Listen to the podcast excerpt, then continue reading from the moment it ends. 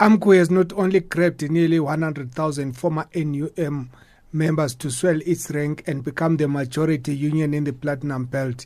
It has also made serious inroads on the Witwatersrand, historically a stronghold of the NUM. Steven Friedman is the director for the Center for Democracy at Rhodes and the University of Johannesburg.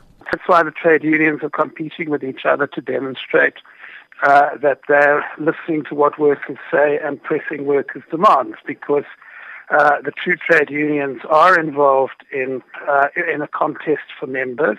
They are involved in competition for members, and the more involved in competition for members are, the more they're going to try to show workers uh, that uh, they can get them increases which the other union can't. So clearly, the fact that you have uh, AMCU making very serious inroads into the NUM's membership uh, means that unions are going to push wage demands more than they might otherwise. However, Friedman says in addition to the NUM and AMCU rivalry, these wage negotiations will also be bogged down by severe economic pressures on workers, especially the problem of having too many unemployed people relying on their wages for survival.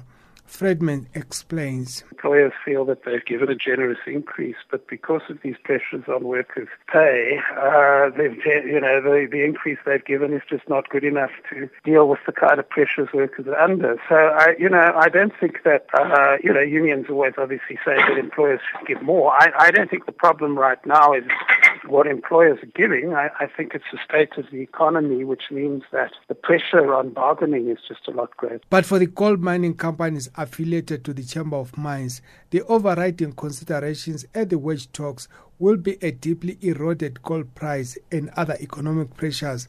The gold price has fallen for more than 36% from $1,800 an ounce in 2011 to $1,200 a day.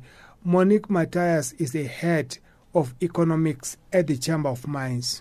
The gold mining industry has, for the last three years, faced structurally weak gold prices. The dollar gold price declining um, significantly over the last three years. The rand exchange rate has assisted to offset that. But on average, for the last three years, the rand gold price per ounce has been around 13,800 rand an ounce over that period. Matthias says compared with the last wage negotiations three years ago, the gold mining industry today is under tremendous economic pressure.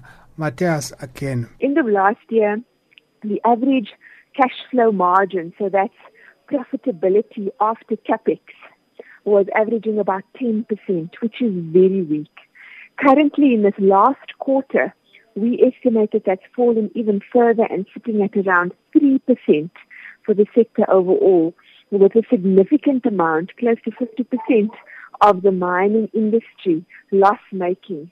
Um, and so we, we enter into the wage negotiations in a time where the economic background has been for an extended period of time particularly weak and negative for the sector.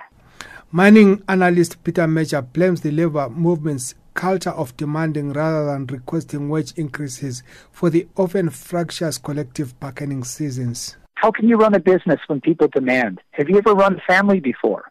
Have you ever raised nine kids and every day they demand things from you? Demand, demand. There's no negotiation. There's no talking. There's no give and take. It's all demands. It's unsustainable. Nobody can run anything with demands. You can't run a family.